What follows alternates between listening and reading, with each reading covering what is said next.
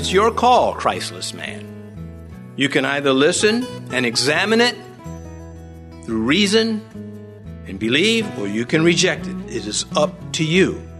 But if you're going to reject it, may it not be because you are intellectually dishonest, which I think you have to be. I think you have to lie to yourself to reject the gospel message. I think because it forces you to face who you really are. The gospel message comes out and say you're messed up before God. You are a sinner.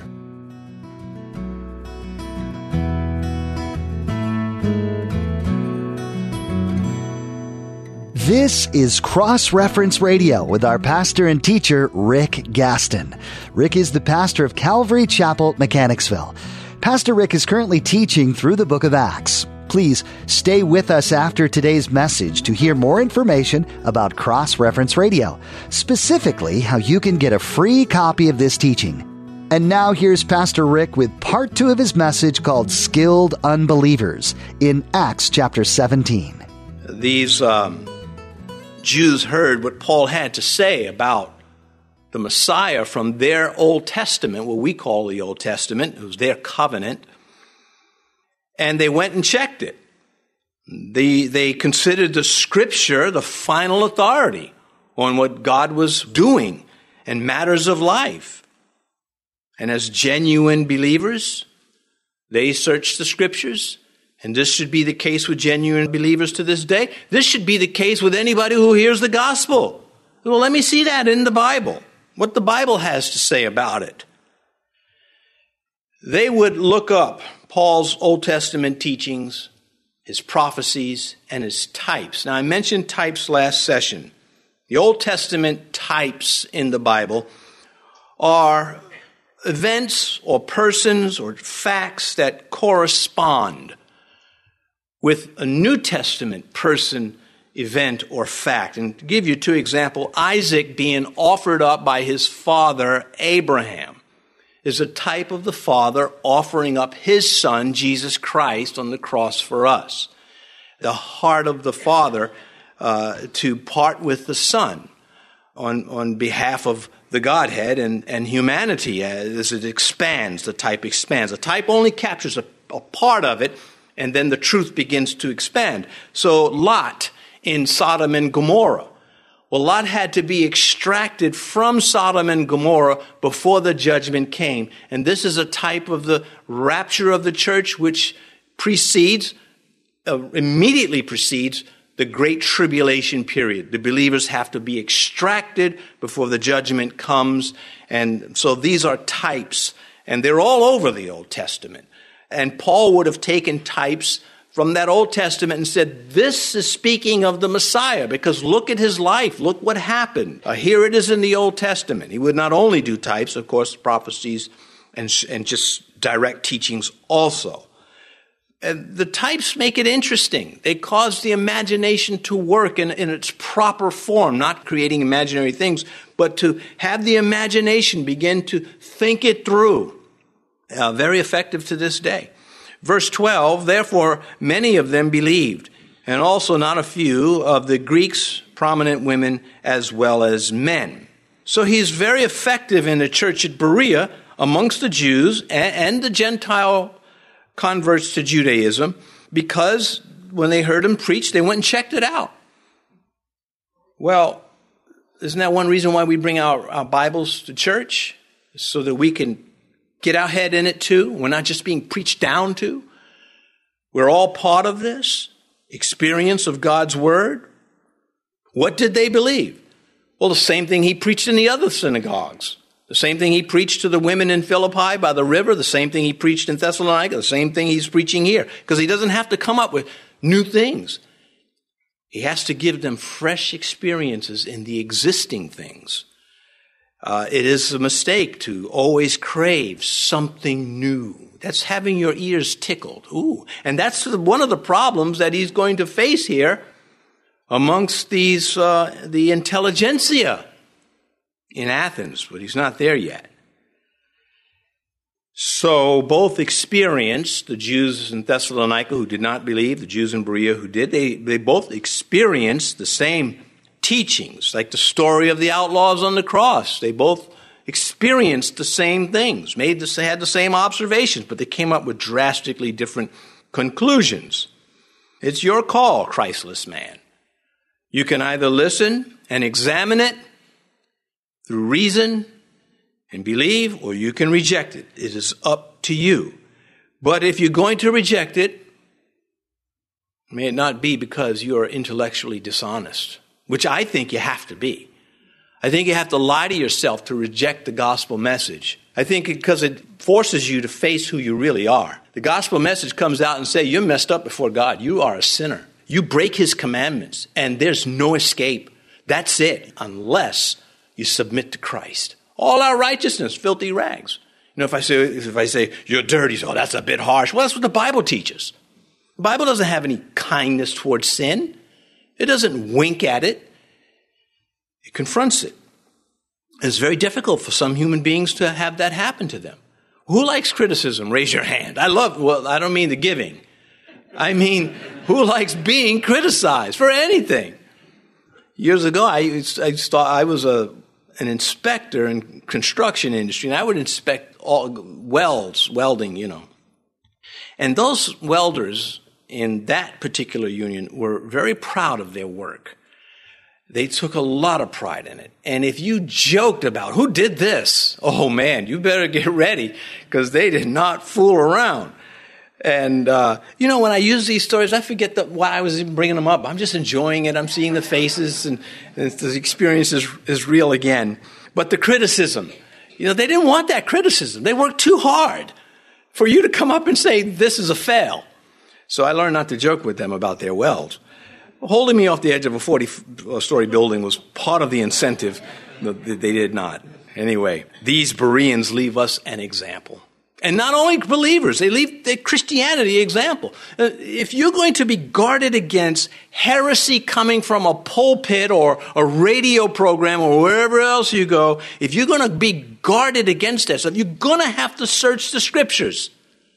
You have no choice if you, if you want to be protected.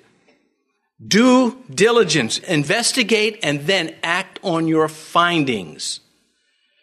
Pull the trigger on your choice. Do something with it. Verse 13. But when the Jews from Thessalonica learned that the word of God was preached by Paul at Berea, they came there also and stirred up the crowds. Well, before I comment on verse 13, I have to go back and add verse 12 as a kingpin verse. You, you could take a whole morning session and preach on it, but uh, I just wanted to give the overview of the importance of searching the scriptures to see if things are true or not, because the scripture is where is the foundation of our truth. Now, coming back to verse 13, the spirit of Antichrist, hard at work, sending out his workers, again, some 40 miles, three days' journey from Thessalonica to Berea, just at the word that, hey, Paul left here and he's doing the same thing in Berea that he did here. He's making converts. Well, Satan wasn't going to take that lying down. The devil hates all human beings. The devil hated Hitler and Stalin and all the rest of the evil people. He hates them too. He just finds them useful to him. He hates the good and the bad alike. And the world doesn't know this. And they won't stumble into it. It's up to us to engage them, to tell them. And we'll come to that when we get to some of the differences, and it doesn't take much, between street evangelism and face to face, person to person Christianity. With that coming attraction, you can see which side I lean on.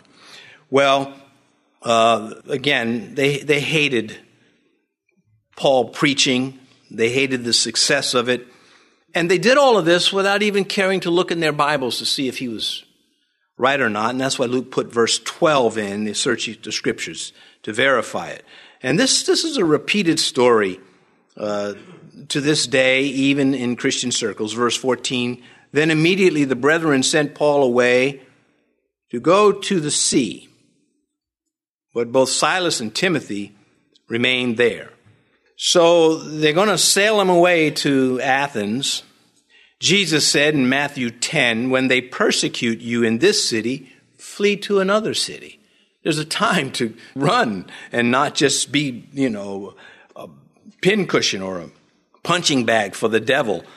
I'm sure Paul was saying, "No, I'll stay and trust the Lord," and others were saying, "Listen, Paul, we you'll do you'll be more effective for the kingdom if you can speak to people and and not just die or just spend all of your time recovering from your beatings. If you want to be effective in the gospel, you, we got to protect you." Now, Titus and Luke, where are they? Because they were part of Paul's entourage earlier. Well, they're still back in Philippi. The, the church there, that fledgling church, needed leadership. And it, the story reads highly likely that's where they are. Paul will, and Titus will rejoin later. And Paul was in the habit of dispatching men. At some point, we may cover that, how many men he would send here and send there. There's still other uh, and uh, able men that will be drawn to him. And we don't hear a peep about them. Huh? Go back there? They just seem to just be off and running, with the exception of Apollos, who's, who's, a, who's an eloquent, eloquent speaker of the truth. He's going to push back a little bit, and it's very subtle. And so is Paul's satire, when Paul says, "Oh, he'll come when it's convenient." Uh, we'll, we'll, get to that later, not this morning. Uh, but here, Silas and Timothy, as Paul left Titus and Luke in Philippi, he leaves Silas and Timothy and Berea. And when he gets about 300 miles to Athens, when he gets there, he's going to send for these men. He can't do without them. But he is careful to leave leadership because he understands if there is no shepherd, the flock will be devoured. And in the sense of the heresies will come in, the false teachings will come in. And one of the proofs of this is John's letters dealing with Gnosticism that had invaded Christianity and, and now it's gone. We got other problems. But anyway, verse 15. So those who conducted Paul brought him to Athens and receiving a command for Silas and Timothy to come to him with all speed, they departed. And so there you go. These guys that conducted Paul, they were trustworthy and able men, also protecting him physically. They arrive in Athens together. And when he gets to Athens, he's going to send back to Berea for Silas and Timothy to come with him with all speed. Now, I'm, I'm sure there are names left out. We know, have no, because it tells us right here in verse 15 that there were those who, can, who were with him, but they're not named. So he must have had a good amount of men attracted to him to serve Jesus Christ by serving Paul. And it just, as we go through the New Testament, it just is a, to me is very beautiful. Anyway, blessed with trustworthy and able men, he dispatches a courier to Berea to bring them to him to catch up. They don't catch up till he gets further into to Corinth, it, se- it seems. Anyway, stout hearted men who could keep ranks. That's in the Bible. That's in First Chronicles chapter 12 when it talks about all the warriors that came out to say David is king. It says, you know, stout-hearted men who could keep ranks. Uh, they would not flee and run when there was pressure on them. They were brave and they were disciplined. Uh, and you can't do, what can you do with people who are not stout hearted and can't keep ranks? You can keep looking for those who are stout hearted and can keep. That's about it. Don't devalue that. Ask yourself, am I, which, who am I? That's what the Bible is. One of the reasons behind personal devotion time is you get to look at these stories and you say, who am I in this story? Am, am I a Martha? Am I a Mary? Am I a Paul? Am I behaving like Peter? you know, get behind me, Lord, you know, say it's not so, you're not going to the cross because you really don't understand what's going on. You say these kind of things. Uh, very valuable lessons here. Anyway, he's leaving Macedonia to Greece, though the Macedonians were Greek, almost 400 miles. If he would walking it, his ship would make it a little faster. Athens, that ancient city. Well, we need to open that up a little bit because it's the cradle of Western thought. That's where Western thought was really systematically put together. And it is, you know, the Romans gobbled it up. Uh, the Romans came along and they, they, they were so impressed with the Grecian culture, they took Zeus and they made him Jupiter. And they would just take the gods of the, and give them Roman names. But it was, in their mind, they were showing honor, deference to the Greeks. Athens became the school of Greece, and Greece the school of the world. That is a fact. And to this day, uh, their philosophers are often quoted and have an impact on, on our law students would, would certainly be looking to how they conducted business in those days also. It was the city of Socrates and Plato. It was the adopted city of men like Aristotle. Uh, it's past its glory day here, and 400 years earlier, it was really just humming along. It's not so much now, but it is still a college town. It is still a, a big player in the world of academia of that ancient world. Epicurus, who we're going to come to in a moment, he also had made Athens his home. The Parthenon was there, that giant temple to Athena, uh, the Mount, Mount Olympus, you know, there's a, there's a big mountain there, and that's where the gods lived. And it was this jambalaya of man made gods. In fact, one philosopher of the ancient world said it is easier to find a god than it is a man in Athens. Paul's going to come across that. I think Hinduism has picked that up. Is it? You know, everything is a god there, there too. So it's not. It's something that Satan can pull off in other parts of the world. Western philosophy begins and ends with the question. You get into Western philosophy, what is life? And you've got all this guesswork about it. That's what philosophy is. Human philosophy is just guessing at answers. Christianity comes along and it answers those questions. Jesus said, I am the way, the truth, and the life. You want to know what life is? It's me, because there is no life without me. And wherever you go in life, I'm present. Now, I can either be with you or I can be against you. Or maybe you can say, you can either be with me or you can be for me. Uh, no one comes to the Father except through me. I would say that begins to open up a lot of answers about life. When Paul says, for me to live is Christ, to die is gain. What's life all about? What is my purpose here? Well, there's Paul saying, I'll tell you what my purpose is. It's Christ, it's Jesus Christ, to serve Him. Athens attracted those considered intellectual, the intelligentsia. And again, not a slight on smart people at all, but you can be smart and dumb at the very same time. Or you can be smart and smart. And the people that, uh, that I like, are the smart ones. Uh, anyway, you can be considered intelligent and you know spiritually ignorant at the same time. Uh, there is something very suggestive about these two words, Greek ruins. You know, you see, you know what? There's a connection there between the cradle of Western philosophy and the city, the ancient city where that these philosophies come from, are in ruins. Athens attracted, you know, the people that wanted to be known as deep thinkers. And without ever coming to this conclusion, it seems that mere intellect is no guarantee of perfection.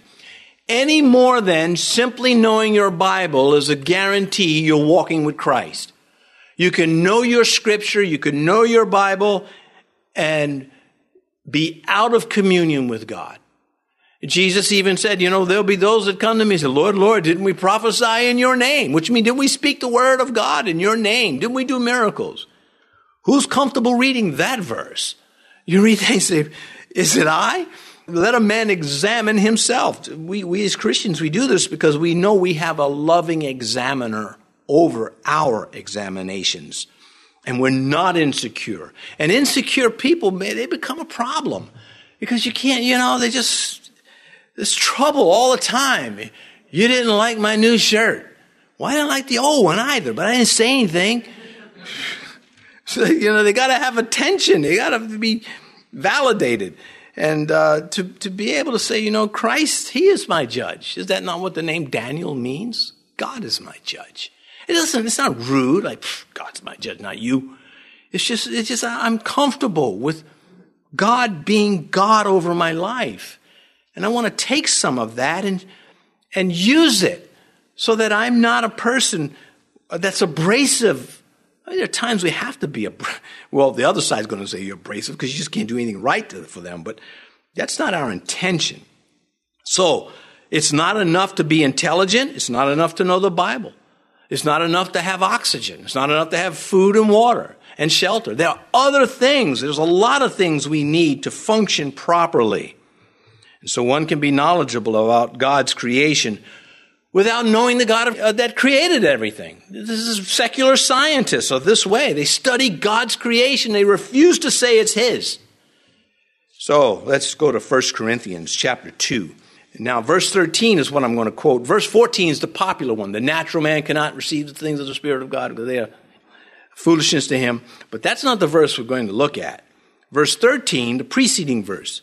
Paul says, These things we also speak, not in words which man's wisdom teaches, but which the Holy Spirit teaches, comparing spiritual things with spiritual things. Boy, what a mouthful. He's saying we've got God in us. And he, when he is active, things get done. He is inactive when we're not cooperating with him. But he is active even if we're enduring pain and suffering and confusion, whatever troubles we're facing, and we, we're submitting to God in the midst of them, God is active, very active in that. So back to the city that he is in, he's ministering to people who are uh, know it alls And they would put that on their resume. Know it all. So the again, just to clarify, the essence of human philosophy is human opinion based on human observation. That's philosophy. By itself, that's not enough to be right with God. The essence of faith in Christ is revelation, is God showing man how he is supposed to. It's not in man to govern himself, the Bible says. He just can't do it. And even when God is doing it, it's still a problem because of that thing called the curse, the fall of man. And to this day, the essence of true faith is the revelation of God through the scriptures on the life. And the world hates this. And we're supposed to help them understand so that they can make a fair choice Verse 16 Now, while Paul waited for them at Athens, his spirit was provoked within him when he saw that the city was given over to idols.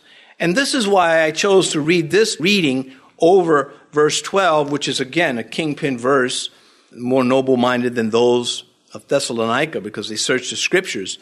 And here, while he's waiting, his spirit is provoked within him. His heart is breaking. Over what? places infested with idols. How many cities can you say this about on the planet? How many can you say this about in America? And the number is increasing. It's like a, a meter of how many places that are given to idols. They're just totally owned by Satan. It's his territory. Well, he could not sit idle in the presence of all of these idols. What a statement. The city was given over to idols. Well, so are our cities. There's no reason to go run and hide. What did Paul do about it? Well, he was provoked. He had to do something he felt. Now, I think he learned a lesson here in Athens because he doesn't repeat this again. He goes back to his old school method of the synagogues. He goes to the synagogues here too, but he, he goes outside. So, with all these brilliant minds, these renowned philosophers, uh, they had the wrong gods. They couldn't figure God out. You can't. Faith comes by hearing and hearing by the word of God. The best they could do was make up gods and fail to answer life's great questions. Why am I here? Where did I come from? Well, we know because we have the book of Genesis. Jeremiah writing to Jewish people who were behaving this way now, these Athenians knew nothing about Jeremiah, what probably, they may have had some knowledge. He would have been mixed into the pot with other book writers. But Jeremiah says about the Jews, they have, they have turned to me the back. In other words, they turned their back to, to God and not the face. Though I taught them, rising up early and teaching them, yet they have not listened to receive instruction. These are the kind of verses you write down. You've been listening to Cross Reference Radio, the daily radio ministry of Pastor Rick Gaston of Calvary Chapel in Mechanicsville, Virginia. As we mentioned at the beginning of today's broadcast, today's teaching is available free of charge at our website. Simply visit crossreferenceradio.com. That's crossreferenceradio.com. We'd also like to encourage you to subscribe to the Cross Reference Radio podcast. Subscribing ensures that you stay current with all the latest teachings from Pastor Rick. You can subscribe at crossreferenceradio.com or simply search for Cross Reference Radio in your favorite podcast app. Tune in next time as Pastor Rick continues teaching through the book of Acts, right here on Cross Reference Radio.